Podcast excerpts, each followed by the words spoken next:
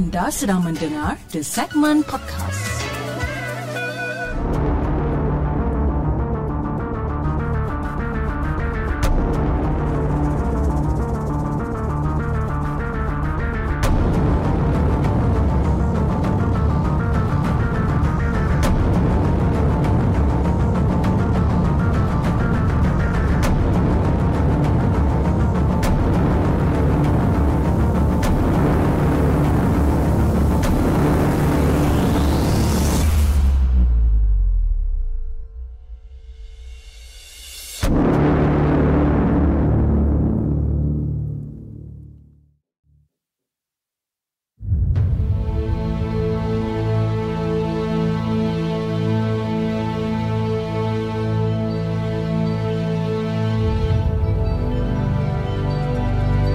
Guys, Assalamualaikum. Welcome back to the segment. Apa khabar guys? Saya harap anda semua dalam keadaan sihat dan hari ini 3 hari bulan November.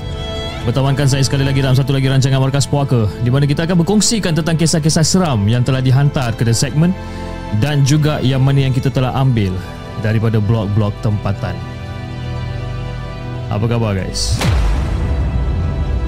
Okey, malam ni kita ada lebih kurang dalam 5 cerita yang kita nak ketengahkan pada malam ni. Tapi sebelum kita buka tirai pada malam ni kita ingin uh, mengucapkan ribuan terima kasih kepada anda semua yang dah hadir awal pada malam ni di kedua-dua platform yang kita ada di saluran Merah dan di saluran TikTok pada malam ini. Tak ada sound eh? Kejap eh. Uh, oh man. Okey, sekejap eh. Penonton-penonton di saluran TikTok tak ada sound. Saya pun tak tahu kenapa. Okey, kejap. Okey, sekarang dah boleh dengar belum? Dah boleh dengar ke?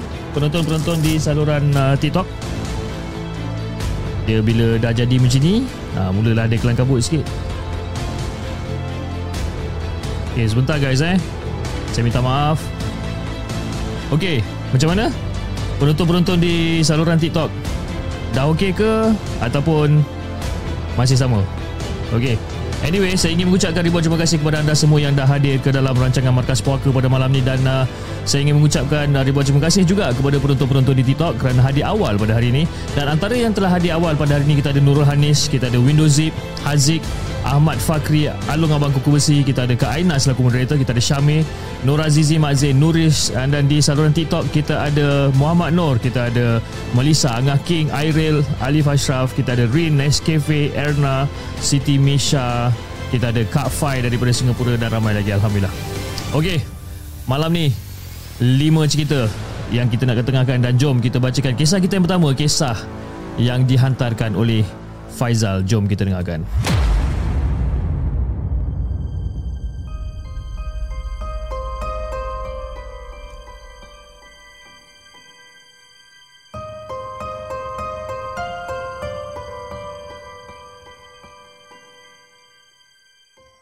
Adakah anda telah bersedia untuk mendengar kisah seram yang akan disampaikan oleh hos anda dalam Markas Puaka? Assalamualaikum kepada Cip, moderator dan juga kepada semua para pencinta Markas Puaka. Waalaikumsalam warahmatullahi Okey Fiz, cerita ni terjadi pada tahun 1996. Masa tu aku dekat tingkatan lima Duduk dengan atuk dekat kampung. Dan kawasan rumah atuk aku ni Asalnya dulu adalah hutan. Jadi Tak banyak lah orang kata rumah dekat kawasan tu kan. Yang ada cuma adik-beradik atuk aku je. Itu pun rumah macam agak-agak jauh jugalah Antara satu sama lain. Jadi Fiz nak dijadikan cerita Pagi-pagi lagi aku dah dengar riuh dekat depan rumah tu Kecoh dekat depan rumah tu ni Adik-beradik atuk semua berkumpul eh? Bila sekali dengar rasa macam diorang ni macam bergaduh pun ya juga. Rupa-rupanya korang nak tahu apa benda? Sejadah setiap rumah adik-beradik atuk aku semuanya hilang. Sejadah. Hilang. Macam tak percaya kan? Lepas tu atuk aku pun pergi panggil lah orang-orang yang pandai untuk tengok-tengokkan apa benda yang berlaku sebenarnya. Jadi bila dah dapat tahu, Orang kata, eh, orang kata khadam yang jaga keluarga atuk aku ni marah. Disebabkan ada kes yang orang tak semayang. Mengamuk benda tu. Lepas tu dia panggil balik benda tu untuk pulangkan sejadah yang hilang tu. Jadi pada esoknya tu bila bangun daripada tidur tu ada eh, ada sejadah tu dia pulangkan balik. Ha? Tapi ada sesetengah daripada sejadah tu seolah-olah macam berlumpur tanah. Kan? Macam berlumpur teruk macam kotor, berlumpur. Aku ni pernah bercerita dulu tau.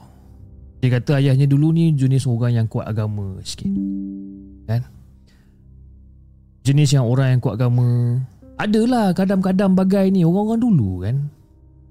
Tapi aku tak adalah macam nak belajar sangat benda-benda macam ni. Ah, bab-bab khadam ni.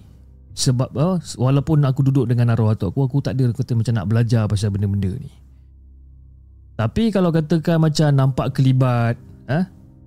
orang kejut suruh bangun waktu subuh, ah, itu biasa. Ah, itu seolah-olah macam aku dah lali lapis benda-benda macam tu. Tapi yang peliknya sekarang ni, benda-benda tu macam dah tak ada dah. Kan? Tapi tak tahulah kok-kok kalau dia duduk perhatikan ke kan, aku pun tak sure sangat lah. Bila aku fikir uh, bila aku fikir-fikirkan balik macam seram pun ada juga. Jadi Fiz itu je lah kisah yang tak berapa seram ni yang aku nak kongsikan dengan Hafiz dan juga kepada semua penonton markas puaka. Assalamualaikum.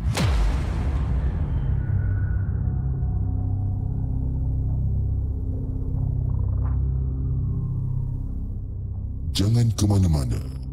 Kami akan kembali selepas ini dengan lebih banyak kisah seram. Itu dia guys, kisah yang pertama kisah yang dikongsikan oleh Faizal. Sejadah yang hilang. Ha, pelik juga eh. Kisah-kisah dia dia dia tak adalah macam seram sangat disebabkan orang kata tak adalah macam nampak kelibat, eh, nampak rupa-rupa yang menakutkan dan sebagainya. Cuma lah yang sejadah rumah rumah atuk dia, rumah adik-beradik atuk dia semua hilang kan pada pada satu hari itu disebabkan benda tu seolah-olah macam marah. Ha, ada yang tak menunaikan solat eh, tak tak solat. Dan sebab benda tu macam ambil ha? Ambil sejadah tu Kau tak nak solat kan Mari aku ambil je lah sejadah ni Kau, kau, kau bukannya nak solat pun Nak lebih kurang macam tu lah eh? Anyway um, Kalau katakan saya, saya tengah bercerita okay, saya, saya tengah bercerita Tiba-tiba anda terdengar Macam ada suara budak kecil menangis Ataupun anda dengar Ada suara budak menjerit eh? Ataupun dengar suara Macam ada budak merengek Jangan takut eh? Itu suara anak-anak saya Disebabkan uh, hari ni hari Jumaat Dan kebiasaannya Bila hari Jumaat ni Anak-anak saya memang tidur lambat sikit eh jadi as of right now orang kat luar ni tengah uh, tengah have fun lah. Kan jadi at some certain point uh, at some certain point anda akan dengar lah eh bunyi-bunyi ni kan uh, Juraimi 1982 sedih chip skip sebut. Jangan sedih Juraimi. Kalau saya nak sebut lebih kurang dalam 90 orang punya nama saya nak sebut ni kita tak buat show malam ni. Okey, jom. Kita bacakan kisah yang kedua, kisah yang dikongsikan oleh Abam Nur. Jom kita dengarkan.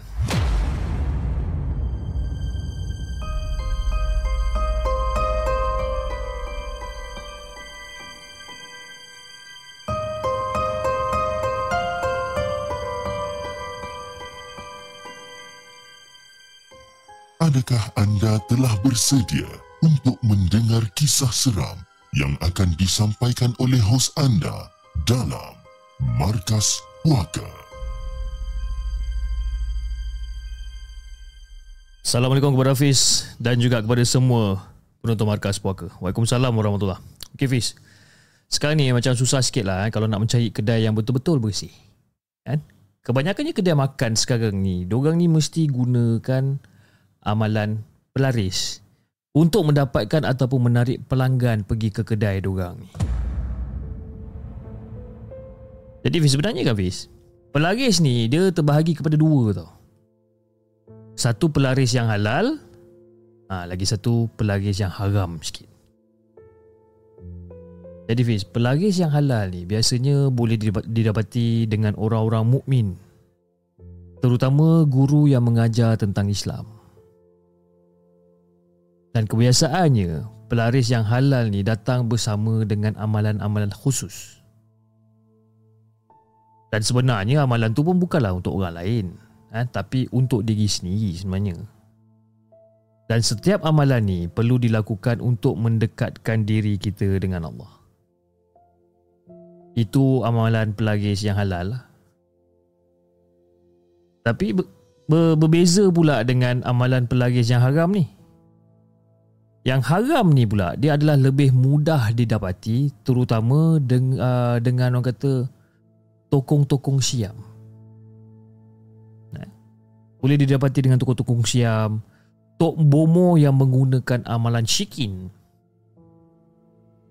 Dan pelaris ni lebih mudah didapati dan lebih mudah digunakan sebenarnya.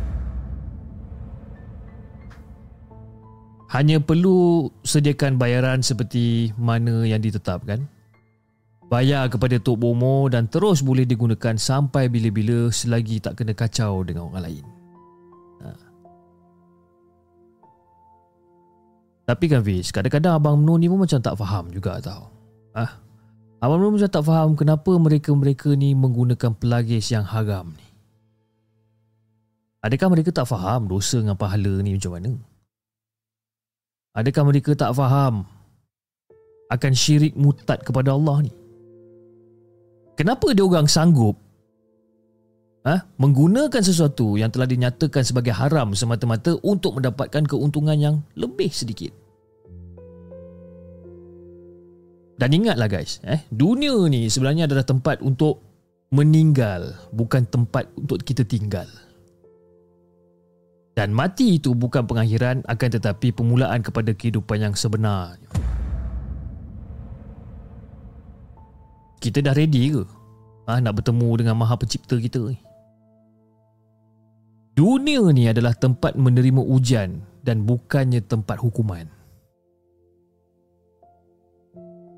Jadi Fiz, tengah hari semalam, abang ada bawa isteri uh, isteri dan juga anak pergi makan dekat satu kedai yang agak famous dekat Kota Baru ni. Makanan dekat situ memang sedap sangat bis. Dan kedai ni dah dijadikan sebagai kedai favourite abang dan juga isteri lah. Dan setiap kali kalau abang datang sini abang akan pesan nasi dengan lauk ikan ikan sambal. Ha, lauk ikan sambal, sup kosong dengan teh obeng so. Sama juga dengan isteri. Lauk ikan sambal dah jadi wajib setiap kali kalau kita orang datang ke sini. Dan setiap kali tu jugalah Abang akan sampai sedikit awal sebelum pukul 1 bagi memastikan ataupun bagi mengelakkan kesesakan lalu lintas.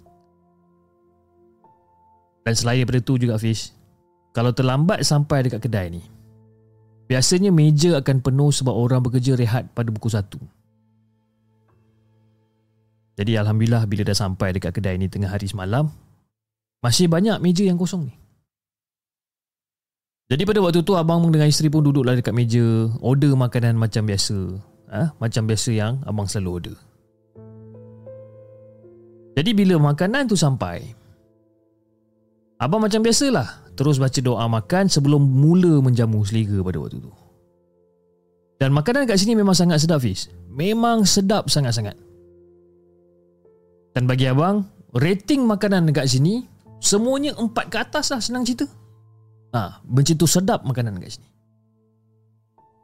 Jadi bila dah siap makan apa semua ni, abang pun borak kejap dengan isteri sambil-sambil bergurau dengan anak-anak dan sebagainya ni.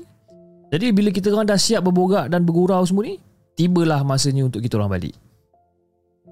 Jadi abang pun ajaklah anak sulung abang yang yang perempuan tu balik.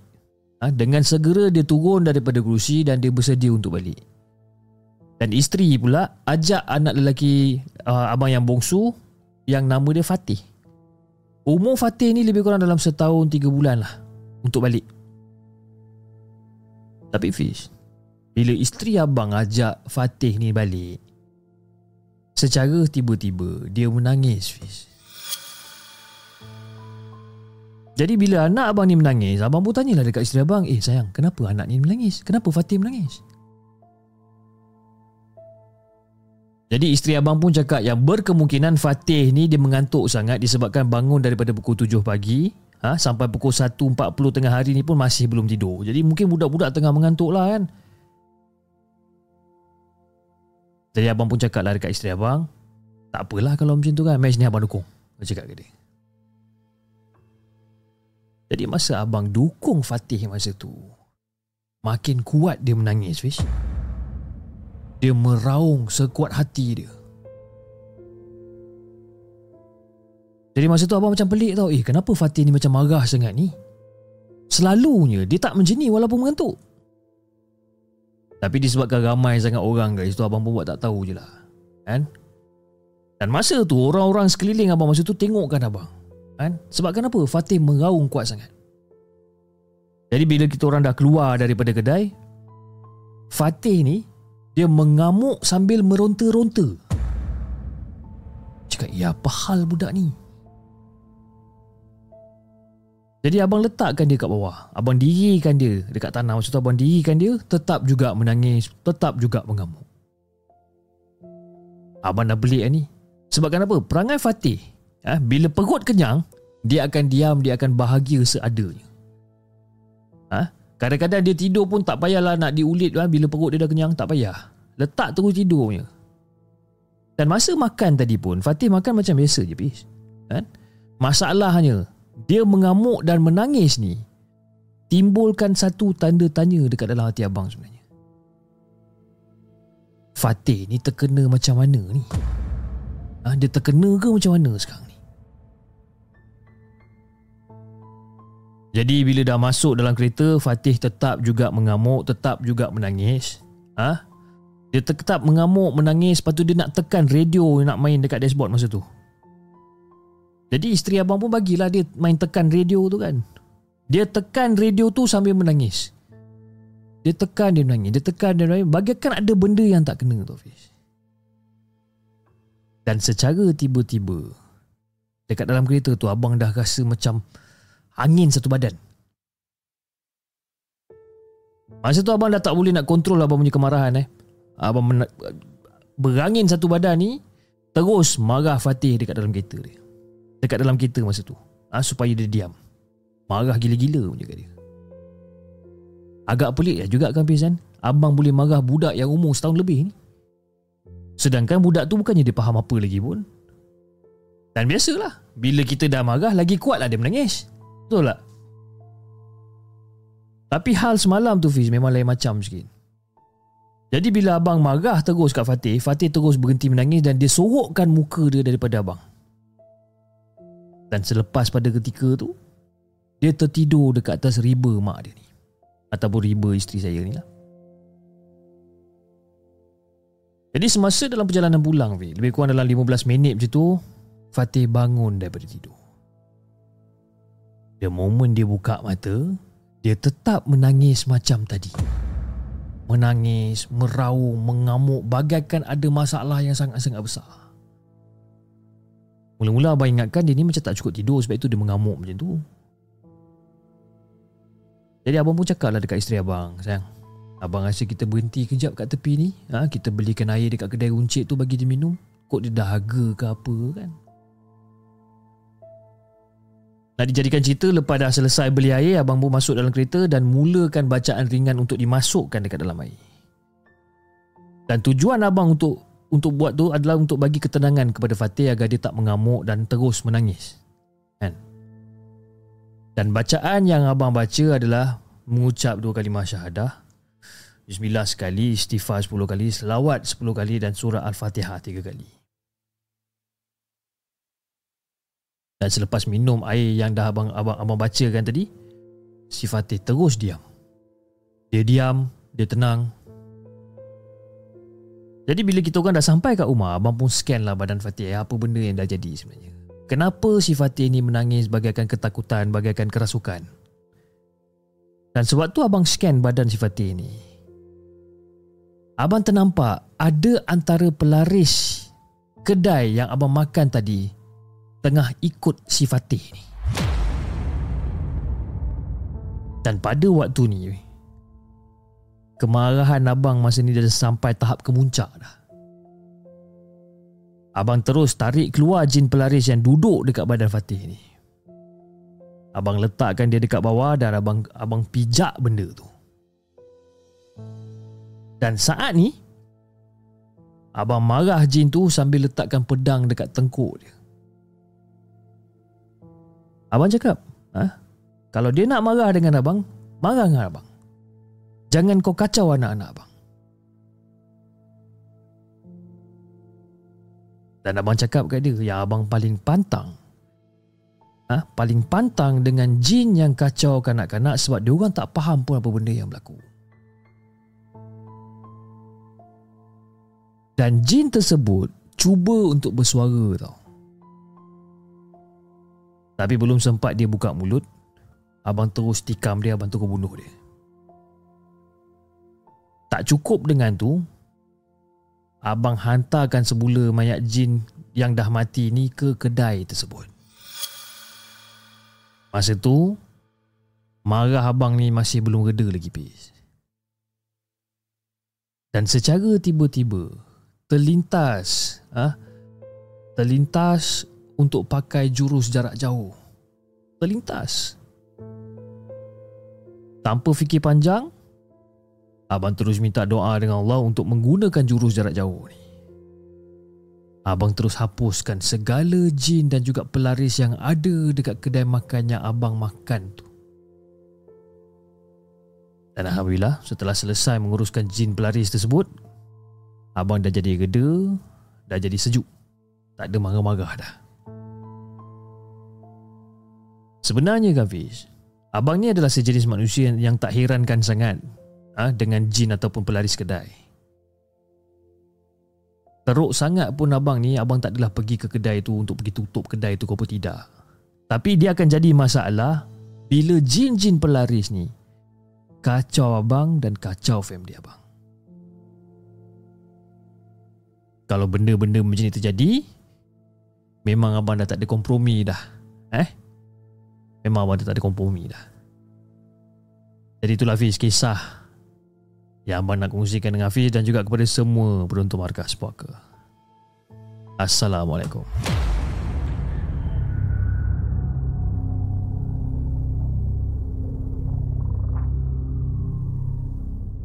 Jangan ke mana-mana. Kami akan kembali selepas ini dengan lebih banyak kisah seram.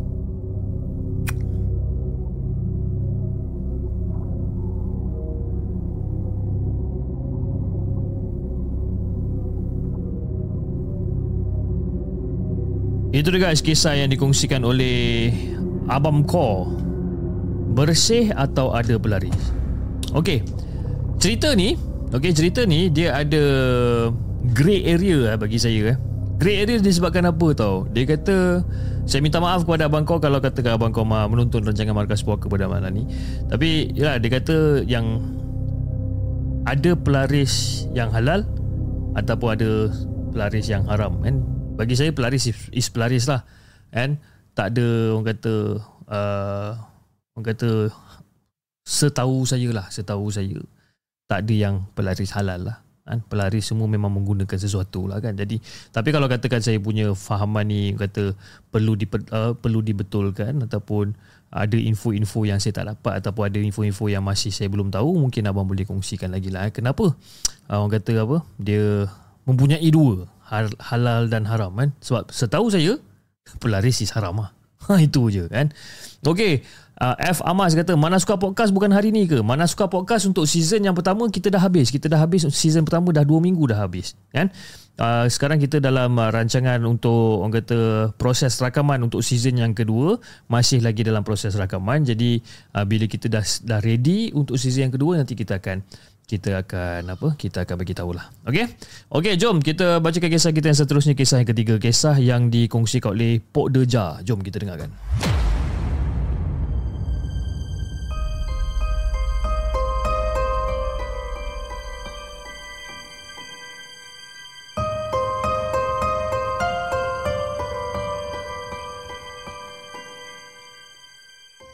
Adakah anda telah bersedia untuk mendengar kisah seram yang akan disampaikan oleh hos anda dalam Markas Puaka?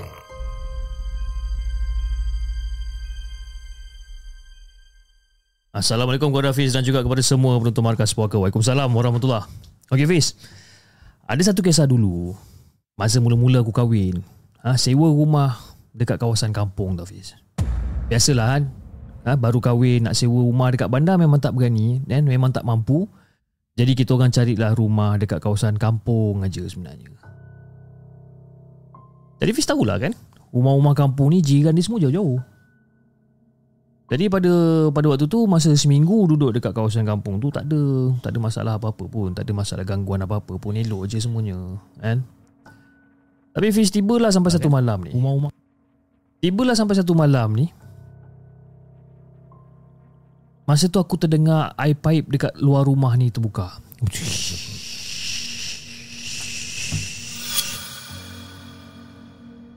Jadi masa tu bini aku pun kejut. Aku suruh aku pergi tengok kat luar kan? Pun kejut bang Abang Abang bunyi macam air pipe kat luar lah bang. Bini aku cakap macam ni. Jadi aku pun macam okey lah Aku percayalah cakap bini aku ni? Walaupun aku rasa macam dia tu, tu macam tengah mengigau kan? Mana ada bunyi air pun. Tapi aku macam hmm, Mungkin kot aku cakap ke dia tu. Gila kau pis. Aku nak keluar rumah pukul 2 pagi semata-mata. Aku nak cek air ada keluar apa Ada buka ke tak kat luar rumah. Lepas tu aku cakap kat dia lagi sekali Sayang Kalau betul pun Air terbuka dekat luar rumah tu Ini semua taktik orang jahat nak rompak kita yang Bila kita keluar nanti ha, Dia terus masuk ke rumah. Aku cuba yakinkan bini aku ni Pis Aku cuba yakinkan dia. Lepas tu bini aku pun cakap Eh ah, ah, abang eh Ya tak ya juga eh. Esok je lah kita pergi tengok. Uh lega aku. Bila bini aku cakap itu aku lega bis Jadi besok pagi tu Bila kita orang bangun Benda yang pertama yang aku buat Aku keluar untuk untuk pergi tengok Pipe air tu kan. Bila aku keluar tengok Eh Tak ada pula air yang terbuka Okay tak apalah Nak dijadikan cerita Fiz Malam besoknya pula Malam besoknya lebih kurang dalam pukul 10 malam macam tu. Macam ada terdengar bunyi perempuan menangis dekat tepi nikap.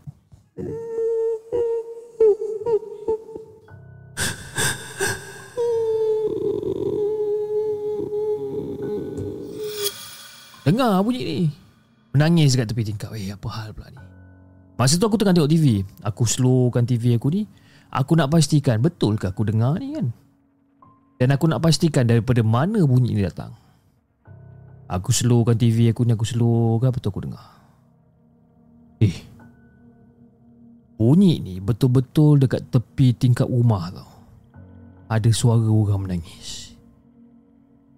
Dan pada waktu tu Bini aku dah takut dah. Dia datang dekat dengan aku. Ha, Dia datang duduk bergimpit dengan aku ni. Lepas aku macam Cubalah tenangkan dia. Jangan, jangan, jangan Dah jangan takut. Ah, Abang ada ni kan? Dah jangan takut. Tu Cuba saya pergi tengok dekat tingkap tu Bunyi apa. Jadi bila aku cakap macam tu Bini aku ni terus jadi singa. Ha? Dia marahkan aku. Dia kata abang lah pergi tengok. Kenapa sayang pula nak kena pergi tengok Dan lepas bini aku cakap macam tu Aku pun cakap dekat dia lagi sekali Sayang Kalau bunyi macam tu yang Itu macam bunyi hantu pontianak tau. Bunyi hantu pontianak Dan pontianak ni kan perempuan. Jadi elok perempuan je yang pergi tengok Perempuan je pergi settle dengan perempuan. Ha? Lelaki memang takkan menjadi yang. Aku cakap macam tu kat dia Dan dia pun tak nak.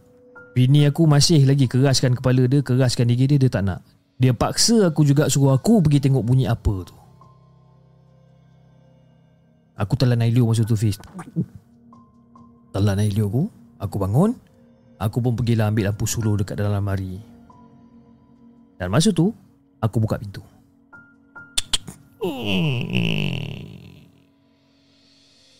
Dan masa aku buka pintu ni Aku macam berdahem kuat-kuat lah. Ha? Konon-konon aku buat macam tu sebab Supaya benda tu takut lah kan Kalau aku nak datang kat dia. Bila aku buat macam ni? Eh lagi kuat dia ketawa bis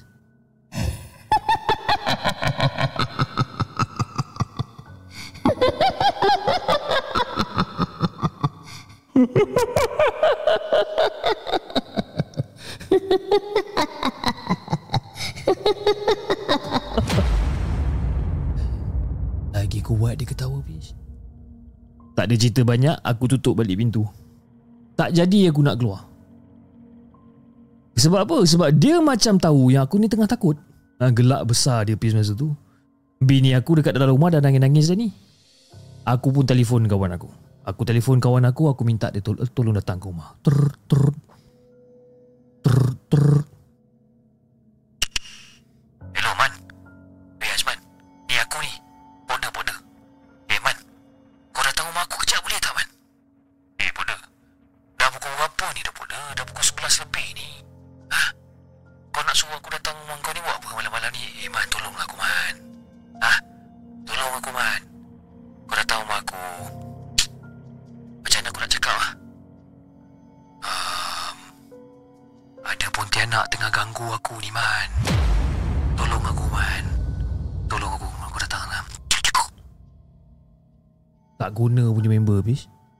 Aku cakap dekat dia ada Pontianak ganggu aku. Ha? Aku suruh dia tolong aku. Eh, dia boleh letak telefon lah. Dia letak telefon bis. Tak guna punya member. Alih-alih apa aku buat? Aku azan kuat-kuat kat dalam rumah. Barulah benda tu bunyi dia makin lama makin jauh, makin lama makin jauh dan bunyi tu berhenti. Aku tetap azan sampailah benda tu betul-betul senyap bis. Dan pada malam tu Aku ajak ha, Aku ajak bini aku tidur dekat rumah mak Malam tu Disebabkan aku takut benda tu datang lagi sekali. Tapi bila dia jadi macam tu Fiz Aku nak keluar rumah pun dah jadi tak berani Kan? Jadi kita orang ambil keputusan Tidur je lah kat rumah. Baring punya baring punya baring Fiz. Sampai kecerah Fiz Tak tidur-tidur malam tu. Jadi esoknya tu Aku jumpa orang kampung masa aku pergi beli ikan dekat kedai. Saya tengah dah, dah terjumpa orang kampung dan orang kampung tu tegur aku. Dia tanya sama ada aku ke yang sewa rumah tu. Aku cakap, ah aku dah yang sewa rumah tu. Lepas tu pakcik tu cakap, sebenarnya dah lama orang tak menyewa kat rumah tu. Sebabkan banyak gangguan rumah tu. Paling-paling tidak pula kalau orang duk menyewa kat situ. Paling lama pun seminggu lah dia duduk sewa. Lepas pada tu, mesti pindah punya dia. Oh macam tu ke pakcik? tak pula pakcik. Kalau macam tu tapi insyaAllah saya dengan isteri mungkin insyaAllah kita boleh hadap lah kot kan. Kita cubalah kita cuba. Kan? Pakcik nak nasihatkan kamu ni. Benda-benda macam ni kalau kamu tak boleh nak hadap jangan hadap. Buat menyusahkan diri je. Ha? Nah, ambil surat khabar ni. Dekat dalam surat khabar ni banyak iklan-iklan untuk cari rumah sewa. Yang kamu pergi cari rumah sewa lain lah. Ha? Jangan susahkan diri kamu. Dan pada waktu tu aku tak cerita banyak. Aku ambil je surat khabar tu. Aku beli surat khabar tu aku bawa balik. Sampai je kat rumah, aku buka surat khabar tu, aku carilah rumah sewa lain. Dan Alhamdulillah aku dapat rumah sewa dekat dengan taman Walaupun mahal sedikit Tapi tak takut sangat. Jadi guys Pesanan aku kepada semua yang tengah menonton sekarang ni. Kalau katakan korang nak sewa rumah kampung yang agak besar Tapi murah ah, Korang selidik lah dulu. Jangan main masuk aja. Okey Lapis Itu je kisah yang aku nak kongsikan dengan Hafiz. Assalamualaikum dan mini love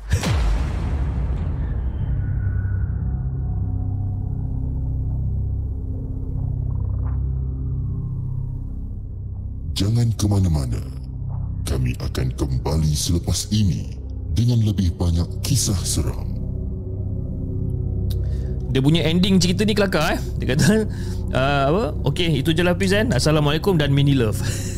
dia tulis kat sini Hashtag mini love kan boleh sempat dia bagi mini love eh. terima kasih Pokda di atas satu satu perkongsian yang menarik bagi saya eh dia powder ni dia macam acah-acah berani kan? kan? Saya pergi lah tengok kan? Tak ada apa Jangan risau sayang. Abang kan ada kata kan?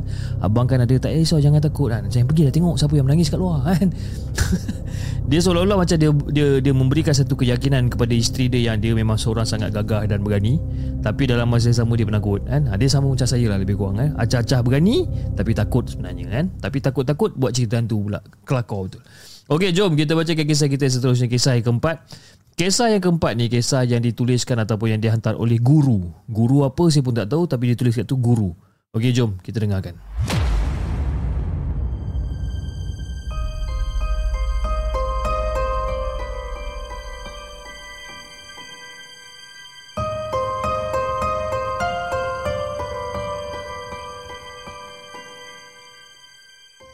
Adakah anda telah bersedia untuk mendengar kisah seram yang akan disampaikan oleh hos anda dalam Markas Puaka. Assalamualaikum kepada Hafiz dan juga kepada semua penonton di segmen. Waalaikumsalam warahmatullahi Terpanggil untuk berkongsi satu cerita ni. Okey Fiz, sekolah aku ni berada dekat sebuah daerah di negeri Pahang. Baru 6 tahun aku bermastautin dekat sini. Jadi adalah ha, beberapa pengalaman yang aku tak dapat nak lupakan, you know. Dan ada hari terpaksa bertugas malam dekat asrama. Dan masa awal-awal mengajar kat sini, suami memang rajin tau. Suami aku memang rajin menghantar dan menjemput aku balik. Memang rajin. Tambah-tambah pula, asrama ni terletaknya dekat puncak bukit. Jadi Fiz pada satu malam ni ketika selesai bertugas dekat asrama ni aku turun agak lewat jugalah sebabkan apa? Sebabkan leka mengajar anak-anak SPM menyiapkan tugasan dia orang ni. Tengok-tengok jam eh dah pukul 11 malam ah. Dan bila aku tengok pelajar-pelajar yang lelaki ni semua dah kembali ke asrama selepas waktu sapa. Jadi Fiz nak bagi ke gambaran sedikit Fiz eh. Laluan pulang ni Okey, laluan pulang ni dia macam berbukit dan perlu melalui beberapa pokok besar yang berusia mungkin ha- hampir mencecah seabad, mungkin. Dan ketika sampai dekat kaki lereng bukit tu, beberapa orang pelajar lelaki yang berada dekat kaki lereng bukit tu berdekatan dengan perdu pokok besar tersebut. Kan? Dan mereka melambai-lambai dekat arah aku sambil berkata, "Bye cikgu," dia cakap. Dia cakap macam tu Bye cikgu. Jadi saya pun jawab balik dekat diorang ni Eh yang korang kat luar ni dah kenapa Pergi masuk asrama? Dan diorang ni Cuma ketawa mengikik sambil melambai-lambai. Aku pun ni heran bis. Rasanya tadi Aku dah kerahkan masing-masing balik ke hostel lah. Bila pula yang diorang ni terlepas sampai ke sini? Jauh pula tu daripada dia orang makan dan hostel Padahal bis Ada pakcik yang jaga Yang menunggu dekat pondok jaga tu. Dan yang lebih mengherankan Muka budak-budak ni Langsung aku tak dapat jam. Semuanya kilatan gelap Dan juga hitam. Tak apalah. Aku buat tak geti masa tu. Jadi keesokan harinya tu aku pun masuklah kelas tingkatan 4 yang paling ramai pelajarnya lelaki yang menginap kat asrama. Jadi bila saya masuk, budak-budak ni pun bangun. Bangun. Selamat pagi cikgu, kata. Ha, selamat pagi, duduk semua. Eh ni, saya nak tanya eh. Korang ke semalam yang lambai-lambai cikgu dekat pokok perdu dekat depan PKG tu? Dan budak-budak lelaki ni pun cakap, eh mana ada cikgu? Cikgu kan nampak kita orang balik hostel semalam. Lagipun kan tempat tu lagi jauh ke depan apa apa ke PKG tu. Kami nak buat apa cikgu gelap-gelap dekat situ? Cikgu. Siapa yang lambai cikgu tu?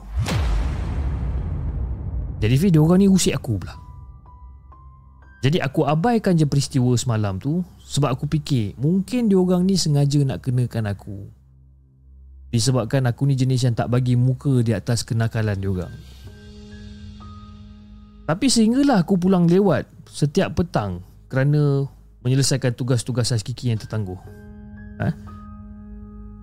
Jadi, pada satu petang ni Fiz, berangin kuat macam nak hujan ni. Gelap, suram kan kat dalam bilik guru ni eh, memang gelap suram. Aku masa tu tinggal seorang-seorang kat situ yang masih menyiapkan rancangan mengajar.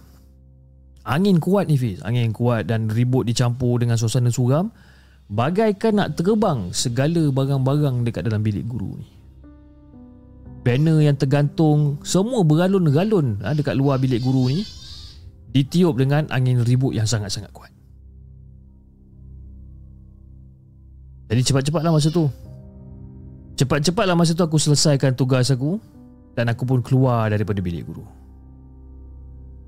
Dan dekat luar bilik guru Jangan katakan ribut Angin pun tak ada bis Pelik tak? Masa aku dekat dalam bilik guru, angin ribut semua gila-gila. Aku keluar daripada bilik guru, angin pun tak ada, ribut pun tak ada. Aduh, dah terkena aku ni. Tak ada cerita banyak, cepat-cepat aku lari balik. Aku lari balik. Memang dia nak suruh aku balik gamaknya. Tapi macam biasa lah Pis. Walaupun terkena macam tu, aku tak pernah serik. Aku datang lagi hari Ahad Ah, aku datang lagi pada hari Ahad di kala cuti panjang ha, yang nak ke penghujung dia ni. Esoknya tu dah sekolah. Jadi aku pun mengemaslah tempat tempat duduk aku daripada segala habuk dan sebagainya. Jadi memandangkan sekolah kita orang ni memang sering dilanda banjir. Eh? Jadi kipas daripada kelas bawah semua diusung sampailah ditempatkan ke bilik guru.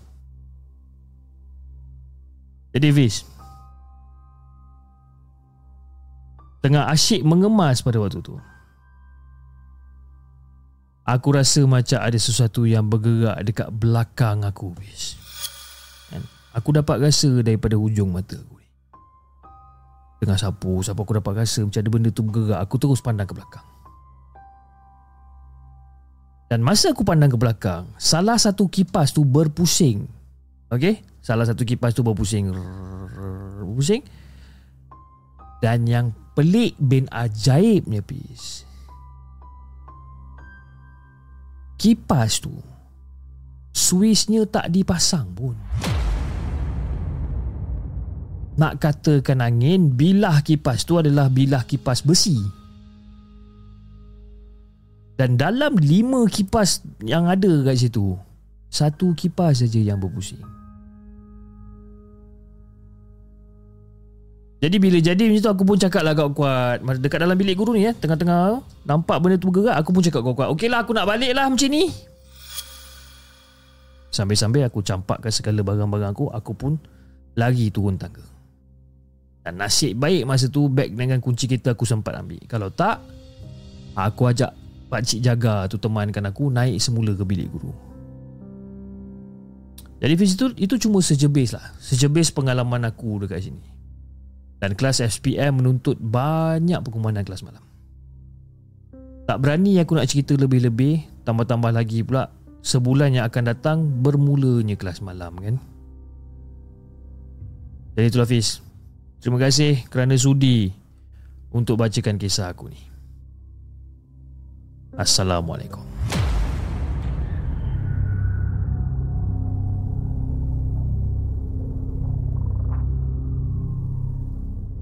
Jangan ke mana-mana. Kami akan kembali selepas ini dengan lebih banyak kisah seram.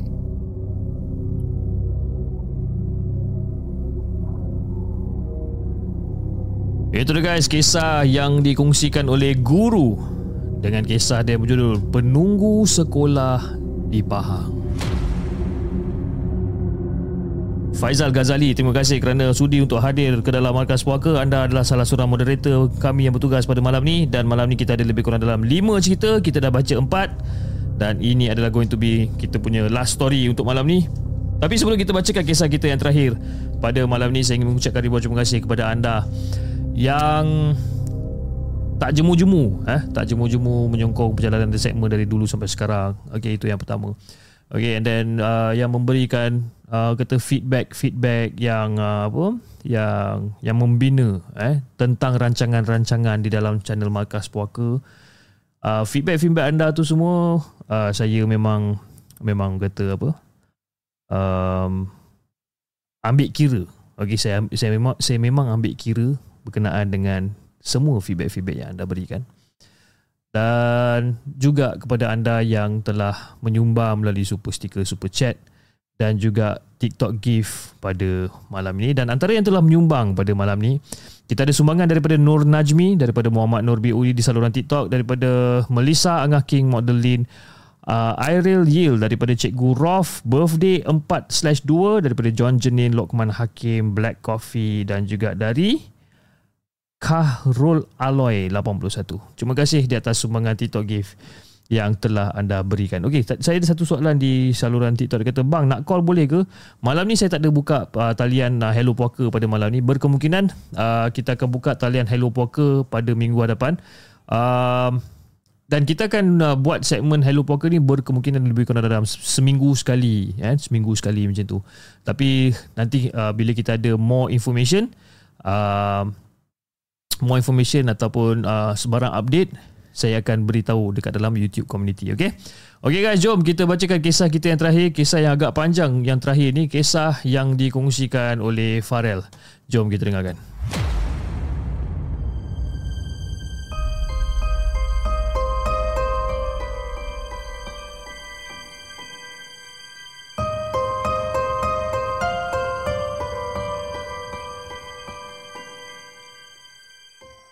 Adakah anda telah bersedia untuk mendengar kisah seram yang akan disampaikan oleh hos anda dalam Markas Puaka? Assalamualaikum kepada Hafiz dan juga kepada semua penonton Markas Puaka. Waalaikumsalam warahmatullahi Okey Hafiz, bertemu kita sekali lagi dengan pengalaman ataupun kisah pengalaman hidup saya. Dan macam selalu, nama aku Farel dan kejadian berlaku di, di satu sungai yang terletak di daerah Kota Tinggi sekitar tahun 2009.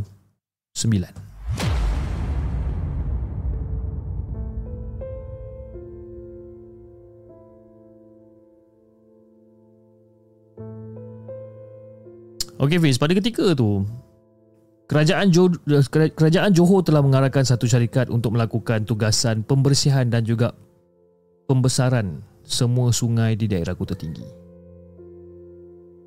seronok juga. Habis ha? seronok juga bila dapat melihat bagaimana kerja-kerja pembersihan dan juga perluasan sungai dijalankan. Dan satu pengalaman yang menarik bagi sesiapa yang tak pernah melihat kerja-kerja ni dilakukan. Jadi pada satu petang ni saya mendapat panggilan daripada sahabat lama saya nama dia Karim. Disebabkan nak berbincang tentang sesuatu jadi saya pun mengarahkan Karim untuk menunggu saya di sebuah kedai makan yang tak jauh daripada kawasan rumah sewa saya lah. Jadi pada waktu tu macam Assalamualaikum Farel. Weh lama gila siu tak jumpa kau. Tegur Karim. Ah, Karim pula dah. Tegur Karim. Ah, semasa saya melangkah ke arah meja makan dia. Jadi pada waktu tu kita orang pun berjabat, berjabat tangan, berpelukan. Dan kemudian memesan makanan dekat kedai yang kita orang tengah lepak tu. Jadi tak lama lepas tu Fish Makanan dan minuman yang kita orang pesan ni pun sampai. Jadi segeralah ha, kita orang menikmati juada yang tersedia terhidang dekat depan mata kita orang ni. Eh Farel. Sebenarnya aku macam nak minta tolong kau ni Farel. Dan pada waktu tu Fiz Si Karim memulakan perbicaraan ketika kita orang tengah makan. Hmm. Karim kau nak minta tolong apa, Kim? Kalau pasal duit, aku bukan apa, Kim. Tapi aku minta maaf awal-awal lah, Kim. Eh, hey, bukanlah. Bukan pasal duit lah, bro. Tak ada. Budak-budak aku kena kacau lah masa kerja. Budak-budak kau kena kacau. Lepas tu? Panggil lah polis. Kan? Kalau dah kena kacau, panggil lah Panggillah polis. Kau cari aku buat apa? Eh Farel. Bukan kena kacau macam tu. Ini kena kacau Daripada alam sebelah lah. Polis macam mana nak tolong pula? Jadi lepas pada tu Dengan segera Karim mengeluarkan telefon bimbit dia Dan merenung Paparan telefon Sambil mengetik beberapa kali. Dan Karim menganggukkan kepala beberapa kali Sebelum menyerahkan telefon bimbit tu ke arah saya dia tengok. Nah bro. Kau tengok semua dekat dalam gambar tu. Apa pendapat kau? Jadi pada waktu tu saya pun tengok lah Pish. Tengok telefon tu macam Mengeluh saya masa tu Fish. Dan saya tengah tengok semua gambar yang berada dekat dalam telefon tersebut. Terdapat banyak barangan antik yang sangat unik dan cantik terpapar dekat paparan telefon tu. Barangan macam kotak kayu, eh kotak batu, tembika, cawan, macam-macam lagi lah Tapi kesemuanya, eh, Kesemuanya tu berwarna putih dan bertatakan batu jade merah berbentuk seekor naga perang.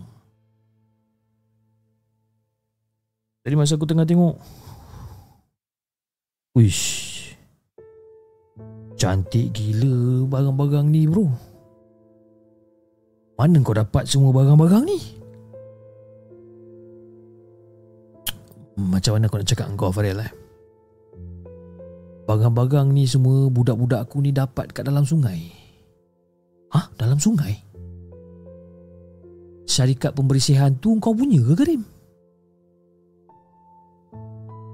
Karim mengangguk je masa tu. Jadi kemudian dia Karim bertanya kan, boleh ke diorang jual ke semua barang-barang tersebut kat pasaran? Eh, Faril aku nak tanya kau ni. Kau rasa barang-barang yang kita orang jumpa kita orang ambil ni Kau rasa kita orang boleh jual ke dekat market? barang-barang ni boleh je kalau kau nak jual ha? Kalau kau orang dah gila kau jual lah Dan pada waktu tu Karim macam agak tersentak dengan pertanyaan saya Dan bertanya kenapakah saya mengata uh, saya, saya cakap macam tu? Dan Karim juga bertanya adakah saya mengetahui sesuatu yang mereka tak tahu? Jadi Fiz pada waktu tu saya garuk kepala saya ah, ha? Lepas tu saya macam Macam ni lah Karim. Sebahagian daripada barang yang kau ambil ni Ataupun yang kau jumpa ni Sebahagian daripada barang ni adalah tempat abu mayat Dan sebahagian yang lain pula Itu adalah tempat untuk puja roh nenek moyang dorang Eh, takkanlah korang tak tahu? Ha? Dah sampai kena kacau bagai? Farel, sumpah kita orang tak tahu Farel. Ingatkan memang kawasan sungai itu berpenunggu. Jadi pada waktu tu Fiz, saya gelengkan kepala sambil mengarah uh, menyerahkan kembali telefon bimbit tu kepada si Karim. Kita orang berdiam diri sekejap habiskan sisa-sisa makan tadi.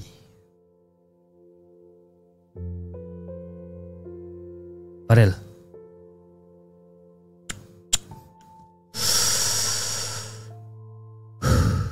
Farel, kau boleh tolong aku tak ni?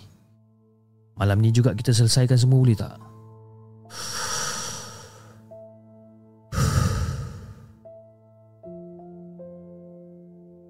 Eh Karim. Tak payah minta tolong aku pun tak apa Karim. Kau buang je balik semua barang-barang ni ke dalam sungai.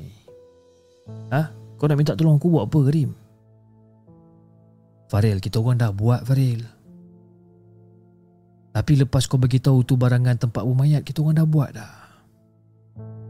Tapi gangguan tu masih lagi berlaku Faril Kau nak tahu tak gangguan macam mana yang berlaku ni?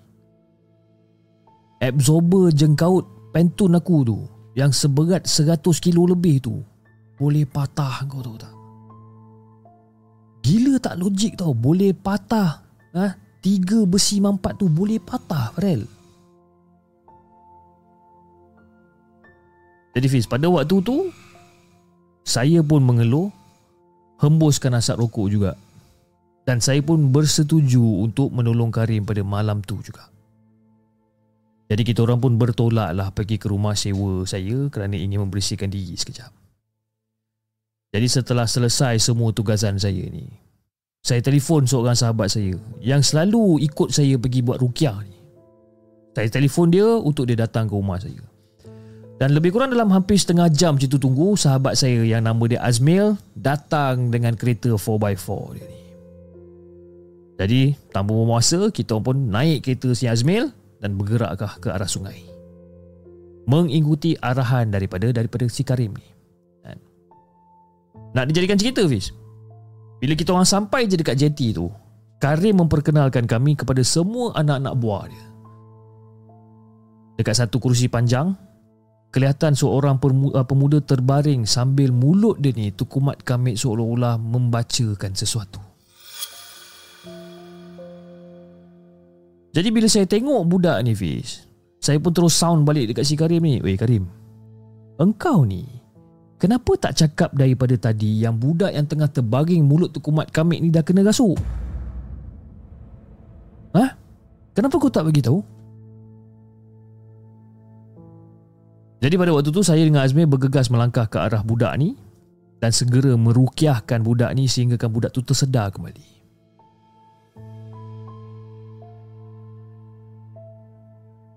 Dan lepas pada tu si Karim buka mulut. Ah, okay, jom. Jom kita semua balik pentun. Mendengar arahan si Karim ni. Lepas tu dia pun pergi hidupkan motorbot dia ni. Dan ada seorang pemuda bersuara. Ah, Encik Karim. Ah, Encik Karim. Boleh tak kalau saya tak ikut? Dan pada waktu tu bila saya dengar budak tu cakap macam tu, saya pun jawabkan balik untuk budak ni. Ah, saya jawabkan balik kat budak ni mewakili si Karim. Dek, tak payah takut lah. Jom naik bot. Kita pergi ke sana. Lima minit berlalu, Fiz.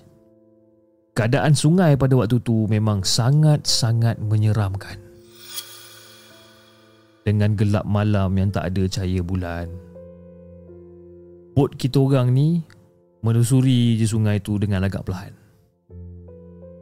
Dan saya menoleh ke wajah pemuda tersebut.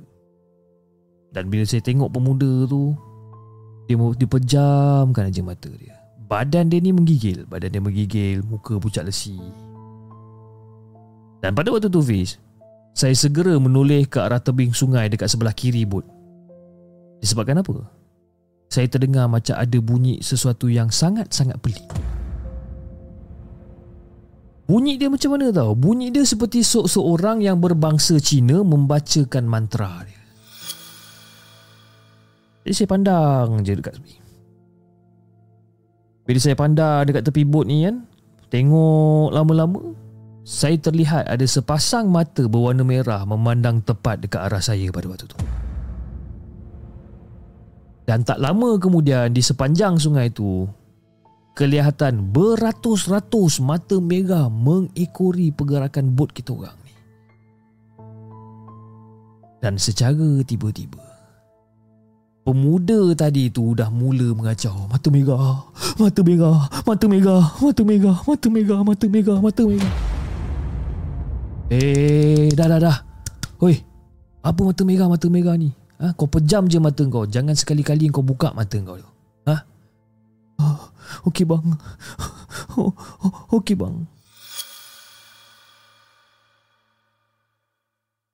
Jadi masa tu Fiz, ke semua yang lain ni kelihatan macam agak heran juga. Disebabkan mereka semua tak dapat menyaksikan apa yang kita orang nampak. Dah adik, jangan risau. Masa tu saya bersuara ke dia.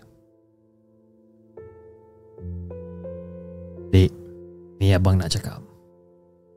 Makhluk-makhluk tu semua, dia boleh dilihat oleh kita je.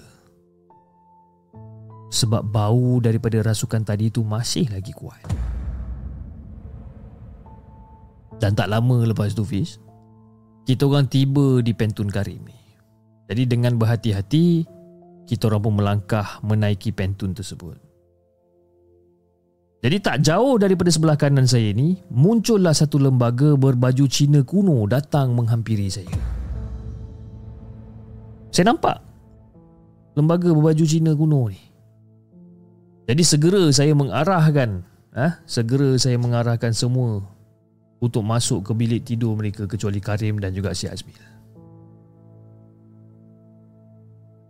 Dan pada waktu tu, si Azmil tanya, Bang, ada benda yang datang ke tadi bang? Dan pada waktu tu, saya masih lagi merenung tajam ke arah kanan pentun. Lembaga tu memang betul-betul berhenti dan juga berdiri dekat sebelah saya dan benda tu pun bercakap dengan saya. Hello. Wah tahu lu boleh nampak gua. Kita orang bukan mau kacau itu budak-budak mah. Gua mau gua punya barang saja mah. Kita orang mau kita orang punya barang saja. Lain barang kita orang tak mau Kita mau kita punya barang sahaja.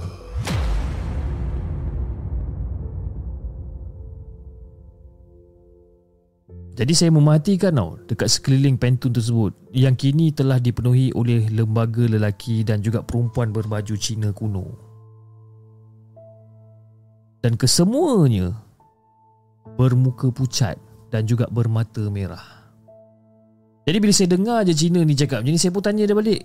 Korang punya barang? Korang punya barang ataupun balang? Saya tanya disebabkan saya nak memastikan bahawa mereka nakkan barang ke balang ke, saya nak pastikan benda tu. Jadi lembaga dekat sebelah saya ini mengangguk bersetuju dengan perkataan saya, iaitu barang. Jadi segera saya mengalihkan perhatian ke arah Karim dan menyuruh dia bertanya kepada anak-anak buah dia. Ha, sama ada dia orang dah buang ke tak barang-barang yang dia orang ambil tu. Dan Karim mengangguk masa tu Fiz Dia mengangguk Segera memasuki bilik tidur orang Dan saya mengeluh Membiarkan lembaga dekat sebelah saya ini Memuji-muji kebolehan saya Boleh nampak dan berbicara dengan orang. Ha, Macam-macam lah yang orang puji Saya memang tak hiraukan langsung pujian tu Sebabkan saya tahu Itu semua adalah taktik syaitan Yang nak menyesatkan umat manusia dan sekiranya saya termakan dengan kata-kata setan ni maka dengan segala sukacitanya mereka boleh memasuki badan saya.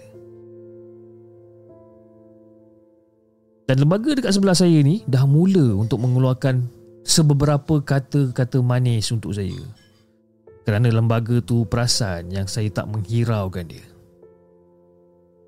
Dan setelah beberapa lama usaha lembaga ni tak berhasil, datang lagi beberapa lembaga lelaki dan juga perempuan menghampiri saya pada waktu tu. Mereka puji-puji kebolehan saya berulang kali. Pening Fiz saya dengar kata-kata diorang ni. Memang pening.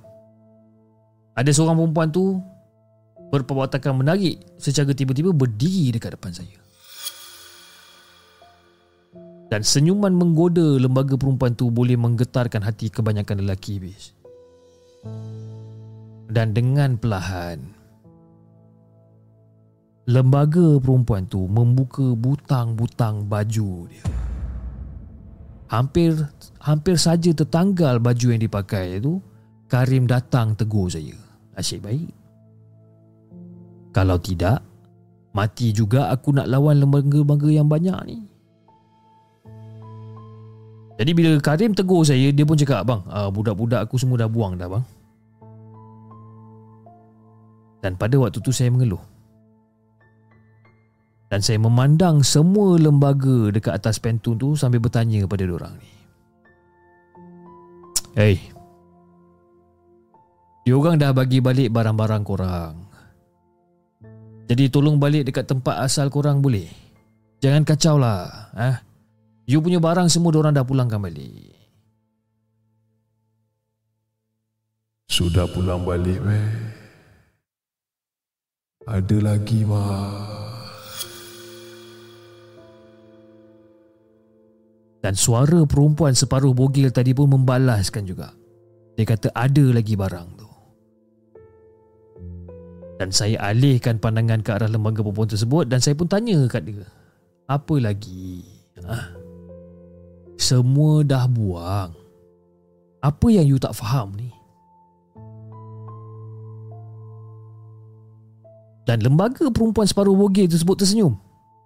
Tersenyum dengan gaya yang menggoda Masih lagi berusaha untuk menghanyutkan saya pada malam tu Dan perempuan tu pun cakap juga Dia orang tipu mah Mana pinggan mangkuk kami? Hah? Mana pinggan mangkuk kami? Macam mana kami mau makan?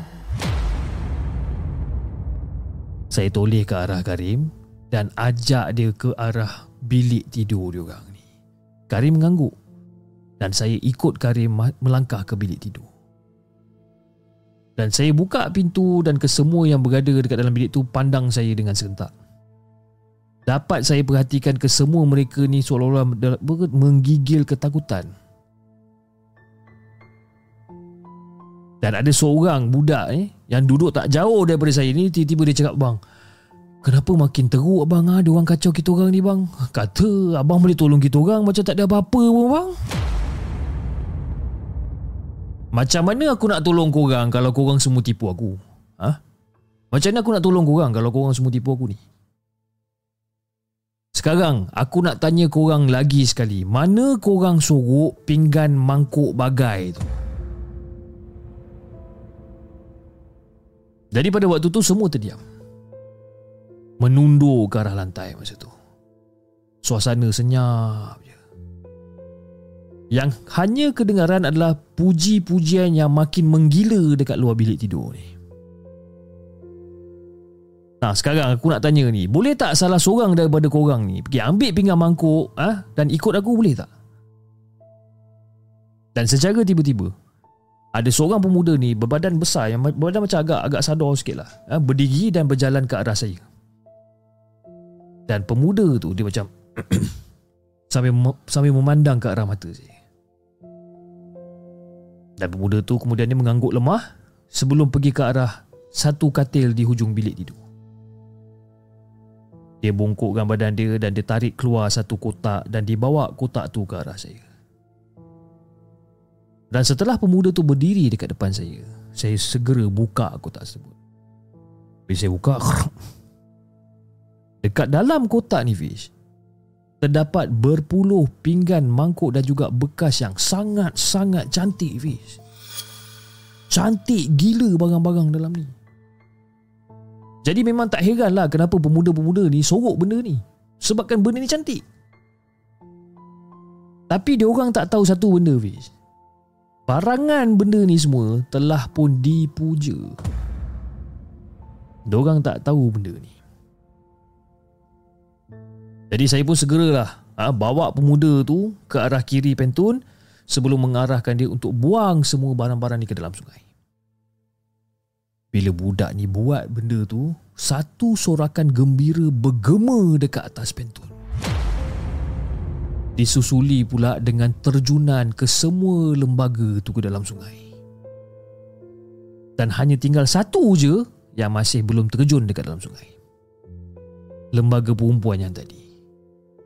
Yang kini telah berbogil sepenuhnya.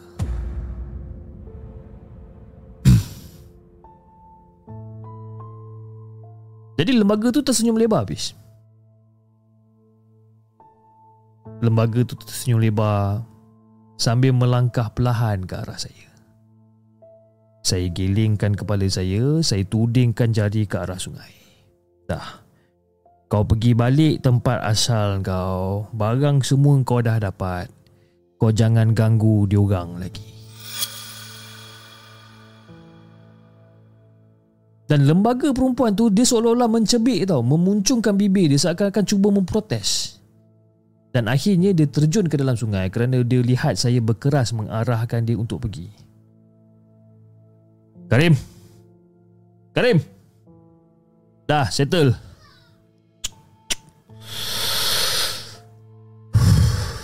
Settle.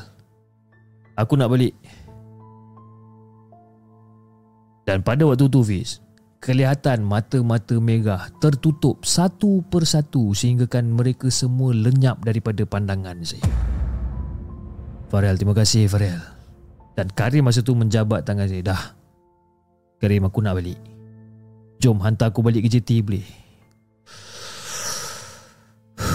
Aku tak nak balik lambat. Dan aku ketik buang rokok aku. Jadi itulah Fiz, kisah cerita saya pada malam ni. Kalau ada masa, insyaAllah kita akan sambung lagi. Oh ya. Yeah. Satu pesanan untuk semua. Tolong jangan terlalu bergairah dengan apa yang kita jumpa dekat sungai.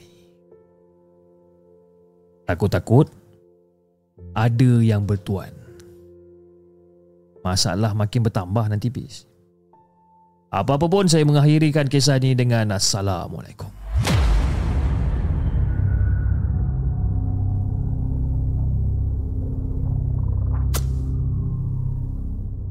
Jangan ke mana-mana.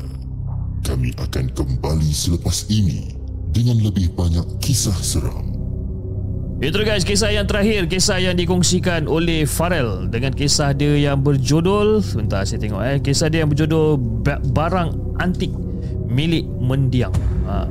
Dia kalau cerita yang datangnya Daripada orang yang bernama Farel Dia tak sah kalau cerita tu uh, Tak sampai 5 muka surat Okey, dia akan hantar li- cerita yang melebihi 5 muka surat untuk saya baca. Kan? Tapi cerita dia saya berani untuk ambil, berani untuk baca disebabkan susunan kata, susunan ayat, susunan plot cerita dia dan susunan orang kata dia punya orang kata scenery dia dia basically cerita tu dia membawa kita ke, ke dalam cerita tu untuk kita bayangkan tempat-tempat plotting-plotting yang diberikan. Jadi saya memang berani untuk baca cerita dia.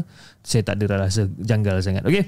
Kita ada Osasuke Hikaru yang berada dekat dalam uh, live TikTok kita pada malam ini. Terima kasih kepada berada Osasuke Hikaru uh, kerana sudi untuk hadir. Uh, saya difahamkan yang uh, panggilan burung hantu tiada pada hari Jumaat. Jadi alhamdulillah. Thank you so much brother.